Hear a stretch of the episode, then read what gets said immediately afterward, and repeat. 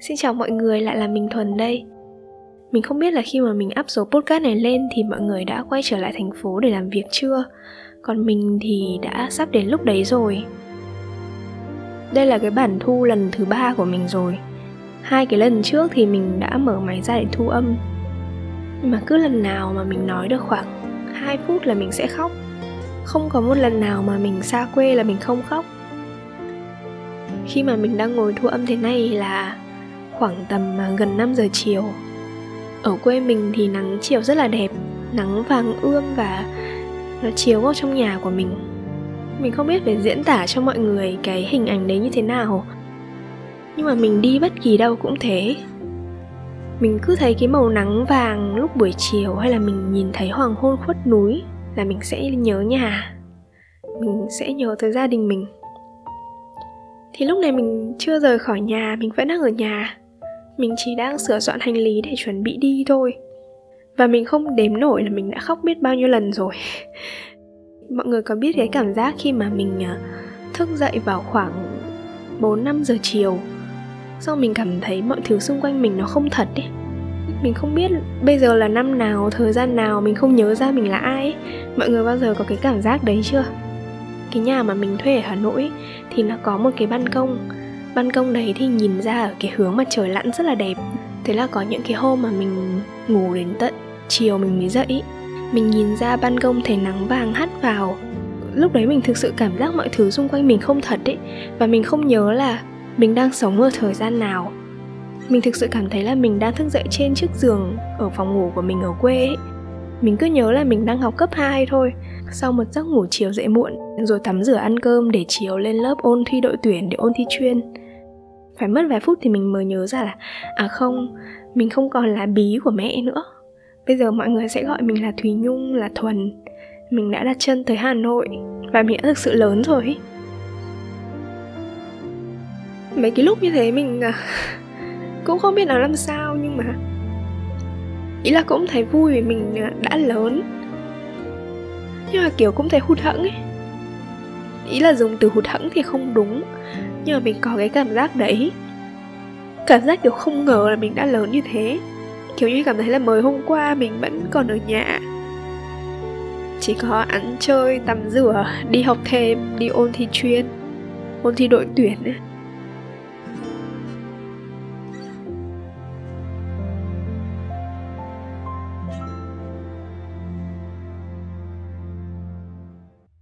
Mà mình ở thành phố ấy, ngày cuối tuần mà bạn bè gọi điện hỏi mình là, đang ở đâu đấy, có đi chơi không? Mình sẽ luôn nói là tao đang ở trọ tao đang ở phòng. Chứ mình không bao giờ nói là tao đang ở nhà. Bởi vì nhà của mình thì chỉ có một thôi, nơi có gia đình mình, còn tất cả mọi chỗ khác, dù mình có gắn bó bao lâu đi chăng nữa, thậm chí là mình ở tại chỗ đó còn nhiều hơn ở nhà, thì mình cũng không bao giờ thấy đó là nhà của mình. Kể cả những lúc mà mình đi làm rất là mệt nhé về phòng mình nằm mình ngủ ấy, thì đấy chỉ là cái trạng thái kiểu ngủ để lấy lại sức. Ngày mai còn tiếp tục đi làm việc tiếp, ngày mai còn tiếp tục xông pha chiến đấu với thế giới tiếp. Chỉ có khi mình về tới nhà được ăn cơm mẹ nấu, được nằm trên chiếc giường của mình từ bé đến lớn, thì mình mới cảm thấy là ừ đây là cái lúc mà mình thực sự được nghỉ ngơi này. Đây là cái lúc mà mình dẹp hết mọi lo toan và có một giấc ngủ ngon thật sự. Mình đã ở hà nội được vài năm. Nhưng thực sự mình chưa bao giờ chưa có một giây phút nào cảm thấy mình là người hà nội. Mình chưa bao giờ thấy mình thuộc về thành phố này.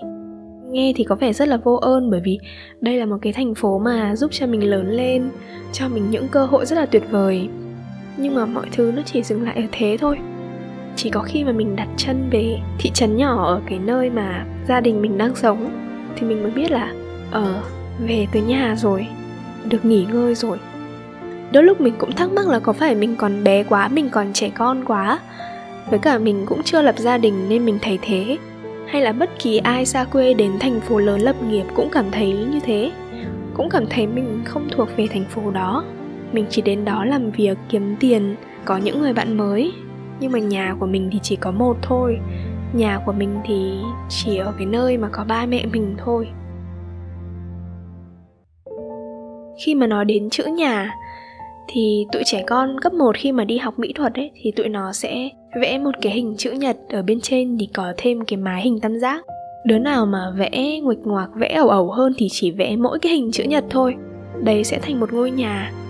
Khi mà mình học một chút chút về thiết kế, kiểu là không phải học chuyên sâu đâu nhưng mà cũng học cho biết bởi vì mình làm nội dung thì thỉnh thoảng cũng phải thiết kế hình ảnh ấy thì mình mới biết là cái hình chữ nhật là một cái hình mà rất là vững chãi. Nó sẽ đưa lại cho con người cái cảm giác vững chãi và an toàn. Ví dụ như là hình tam giác thì nó không có cái sự vuông tròn đầy.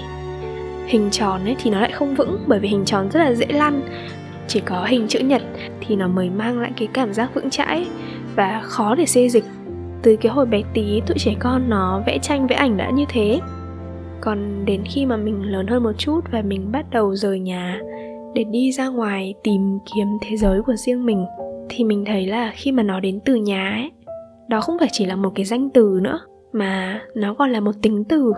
Nhà không phải chỉ là nơi mà có gia đình mình, có anh chị em, ba mẹ mình sống ở đấy nữa, mà nhà còn chứa đựng sự yêu thương, sự quan tâm, sự hy sinh, sự bảo bọc và sự gắn bó nhà đôi khi không nhất thiết phải là cái nơi mà mình ở thường xuyên hay là mình lớn lên ở đó.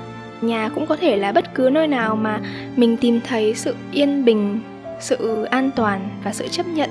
Cũng không nhất định nhà sẽ phải là thứ gì đấy hữu hình, được xây nên bằng bê tông cốt thép. Nhà đôi khi chỉ là một cái điểm tựa, một cái điểm bám trong tâm trí của mình.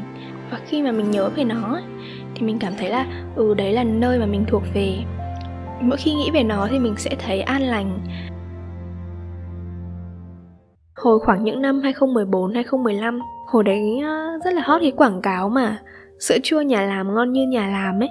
Sau đấy thì dần dần mọi người đều marketing theo kiểu là cơm nhà nấu, sữa tươi nhà làm, rồi bánh nhà làm, kiểu cứ có chữ nhà ở trong đấy. Đến bây giờ khi mình lớn thì mình mới hiểu được là chữ nhà nó sẽ khiến cho mọi người thấy yên tâm và an ấm hơn nhường nào. Khi mà xa quê chỉ cần thấy bất cứ thứ gì mà nó có liên quan tới quê hương mình, tới gia đình mình, tới những người thân mình mình sẽ tự động thấy cái điều đấy gần gũi và thân thương hơn với mình rất nhiều. Cả ba cả mẹ mình thì đều là người hà tĩnh. Hồi đấy thì có một cái thuật ngữ gọi là đi thoát ly, là người từ ngoài miền bắc thì sẽ vào miền nam để lập nghiệp. Thì ba mẹ mình từ ngoài hà tĩnh vào miền nam, vào tây nguyên lập nghiệp khoảng cỡ 2-3 năm thì nhà mình mới về quê một lần. Tại vì đầu những năm 2000 những cái cặp vợ chồng trẻ vào miền Nam lập nghiệp, Nghèo lắm mọi người ạ. Mà mỗi khi về quê thì cực kỳ tốn kém. Khi mà người có gia đình về quê sẽ không giống như người độc thân tụi mình về quê đâu. Lúc về là phải có quà Tết cho anh em họ hàng làng xóm ngoài đấy này.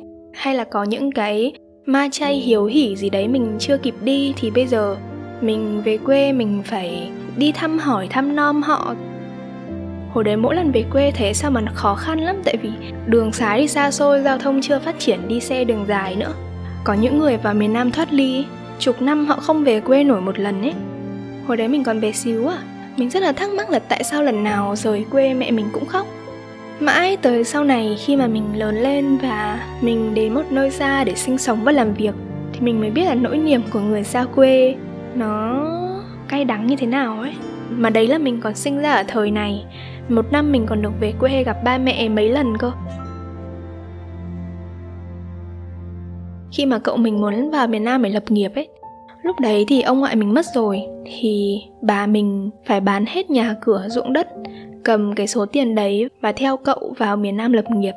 Từ đấy trở đi thì mỗi khi mẹ mình hay là các cậu các dì mình về quê ấy, sẽ không ở nhà cũ của ông bà ngoại ngày xưa nữa mà sẽ ở lại nhà của một người họ hàng chiều hôm đấy khi mà mẹ mình đứng giữa cánh đồng ở quê mình Lúc đấy là khoảng cỡ tháng 6 tháng 7 gì đấy Thì người ta đã gặt xong lúa hết rồi Ở trên đồng chỉ còn rơm dạ thôi. Mặt trời bắt đầu khuất núi lặn dần rồi. Trên đường thì người ta dắt trâu dắt bò về. Bọn trẻ con chơi ngoài đồng cũng lục tục đi về nhà. Hoàng hôn khuất núi, chim bay về tổ người đi về nhà. Chỉ còn mỗi mẹ mình cứ đứng bơ vơ trên cánh đồng đấy và nhìn về ngôi nhà cũ của mẹ nhìn về cái ngôi nhà mà nơi mẹ đã lớn lên cùng với anh chị em của mẹ, cùng với ba mẹ của mẹ. Thì bây giờ nó không còn thuộc về mẹ nữa. Bây giờ gia đình mình, nhà ngoại mình đã bán cho một người khác. Mình đứng đằng sau mẹ mình và nhìn mẹ mình, nước mắt cứ lan dài trên má ấy cái cảnh đấy nó ám ảnh mình mãi về chuyện là sẽ thế nào khi mà mình ờ, không có nhà để về tại vì nhà nó không đơn giản chỉ là một nơi ở, mà nhà là cái cảm giác mình được thuộc về. Và ở đó những, có những cái kỷ niệm, có những cái thứ mà làm nên mình của hiện tại, có những cái ký ức, những cái mối quan hệ kết nối và khó có thể thay thế. Thì khi mà mình không còn cái ngôi nhà đấy, thì cũng cảm giác như là mình mất đi một cái phần, tạo nên mình cái phần kết nối với mình ấy. Ở trong văn học thì có cái câu là chiều chiều ra đường ngõ sau, mong về quê mẹ, ruột đau chín chiều. Thì cái cảnh tượng lúc đấy không khác gì mọi người ạ.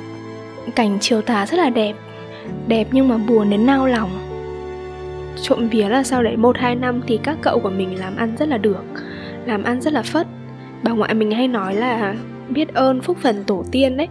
Thế là mọi người cũng muốn mua lại cái ngôi nhà ngày xưa đã từng bán đấy nhưng mà ở quê người ta đã xác định mua một miếng đất ý, thì người ta không phải để đầu tư như mình đâu. Người ta sẽ mua cái miếng đất đấy để làm nhà làm cửa rồi sinh sống từ đời này sang đời khác ý.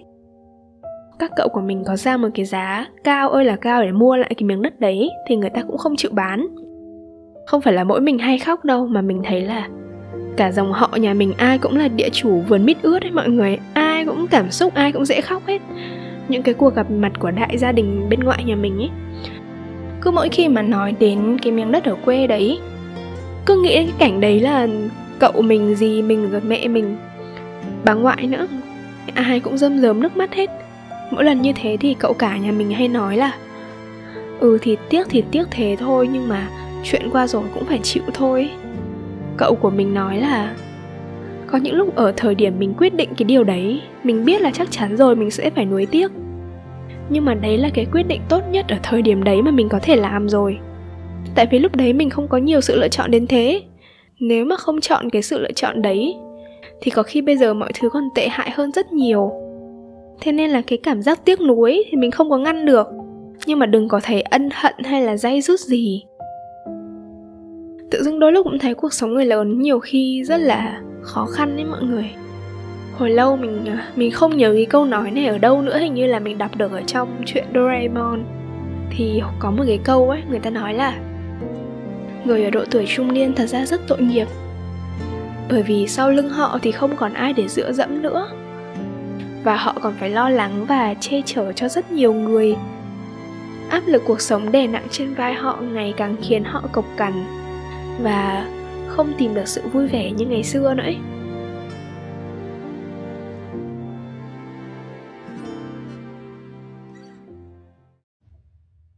Chỉ còn vài ngày nữa là mình sẽ phải ra lại hà nội để đi học, đi làm lại. Mình nghĩ là mình sẽ không bao giờ làm quen được với cái cảm giác này đâu. Mình sẽ không bao giờ làm quen được với chuyện là mình sẽ thôi khóc lóc, thôi nhớ nhà khi mà phải xa nhà. Lần nào xa quê mình cũng khóc. Lần nào cũng thế. Không lần nào mà mình không khóc. Mình không biết là phải miêu tả mọi người thế nào cho đúng nhưng mà sẽ có cái kiểu thế này này. Nhà mình thì cách sân bay khoảng cỡ 50 km Thì sẽ có xe trung chuyển để chở mình lên đấy. Cỡ 2-3 giờ trước khi mình lên xe, Đấy là cái lúc mà hành lý đã soạn xong xuôi hết rồi, Đã đi chào bà nội, bà ngoại, chào các cậu, các chú, các bác rồi. Nói chuyện rồi ôm mẹ xong xuôi hết rồi. Cái thời gian 2-3 tiếng còn lại đấy Là chỉ ngồi ngẩn người trên ghế để đợi tới giờ xuất hành thôi. Không phải là không còn điều gì để nói với gia đình nữa mà chả biết nói gì nữa cả. Lúc đấy mà lôi điện thoại ra chơi thì cũng chả chơi được gì. Lúc đấy nó chỉ thấy trống rỗng tôi thấy hụt hụt hẫng và trống rỗng vô cùng. Không biết làm gì hết cũng không biết phải nói gì với mẹ hết. Và đếm từng giây từng phút trôi qua như thế cho đến khi còn khoảng 30, 15 phút gì đấy sẽ là cái lúc hốt hoảng và cảm xúc vỡ hòa khi mà nhận ra là bây giờ mình phải xa nhà thật sự bây giờ là mình sẽ bay đến một thành phố xa tít mù khơi, sinh hoạt, làm việc, gồng mình lên làm người lớn. Phải, sẽ phải xa mẹ một thời gian cho tới hè mới được gặp lại. Thì đấy mới cái lúc mà, kiểu, mọi thứ vỡ òa xong rồi chạy lại ôm mẹ khóc. Cứ ôm mẹ khóc rồi thôi chứ nói cũng chả nói được gì, chả biết nói gì. Xong rồi suốt cái chặng đường mình ngồi cái xe trung chuyển lên sân bay, mình sẽ khóc. Lần nào cũng thế, không có lần nào là không như thế hết trông mình có vẻ hơi điệu đà, xong rồi hơi bánh bèo các thứ, đúng không?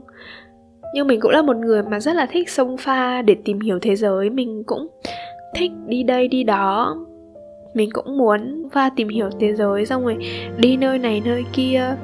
Biết được thế giới có những điều gì để mở rộng cuộc đời, mở rộng thế giới của riêng mình ấy. Nhưng mình đồng thời cũng muốn được trở về nhà, được ở bên những người thân của mình. Những cái lúc như thế này là những cái lúc mà mình băn khoăn nhất về mọi lựa chọn, mọi quyết định của mình. Mình không biết là mình có nên ở lại thành phố hay không, hay là về nhà cho gần ba mẹ. Lúc nào mình cũng băn khoăn về cái câu hỏi lớn đấy của cuộc đời mình. Gửi tới tất cả mọi người, những người bạn nào mà đang xa nhà hay là sắp xa nhà, tất cả chúng mình đều có một lý do, một hoài bão hay một đam mê nào đó, thì chúng mình mới lựa chọn xa nhà thế nên là hãy cố gắng lên. Đến những cái lúc mà khó khăn quá ấy, thì hãy nhớ tới lý do mà mình phải xa quê để đến thành phố. Nên là ai cũng thế, mình cũng thế và mọi người cũng thế. Bọn mình hãy cố lên. Rồi sẽ lại đến tết, đến hè hay đến những dịp lễ, mình sẽ gặp lại những người thân của mình thôi mà. Thế nhá, mọi người cố gắng lên nhá. Mình thương mọi người, mình thương tất cả những ai đang xa nhà, những ai đang nhớ nhà tụi mình phải hứa với nhau là mạnh mẽ lên nha. Cảm ơn mọi người đã nghe số podcast lần này. Xin chào và hẹn gặp lại. See you.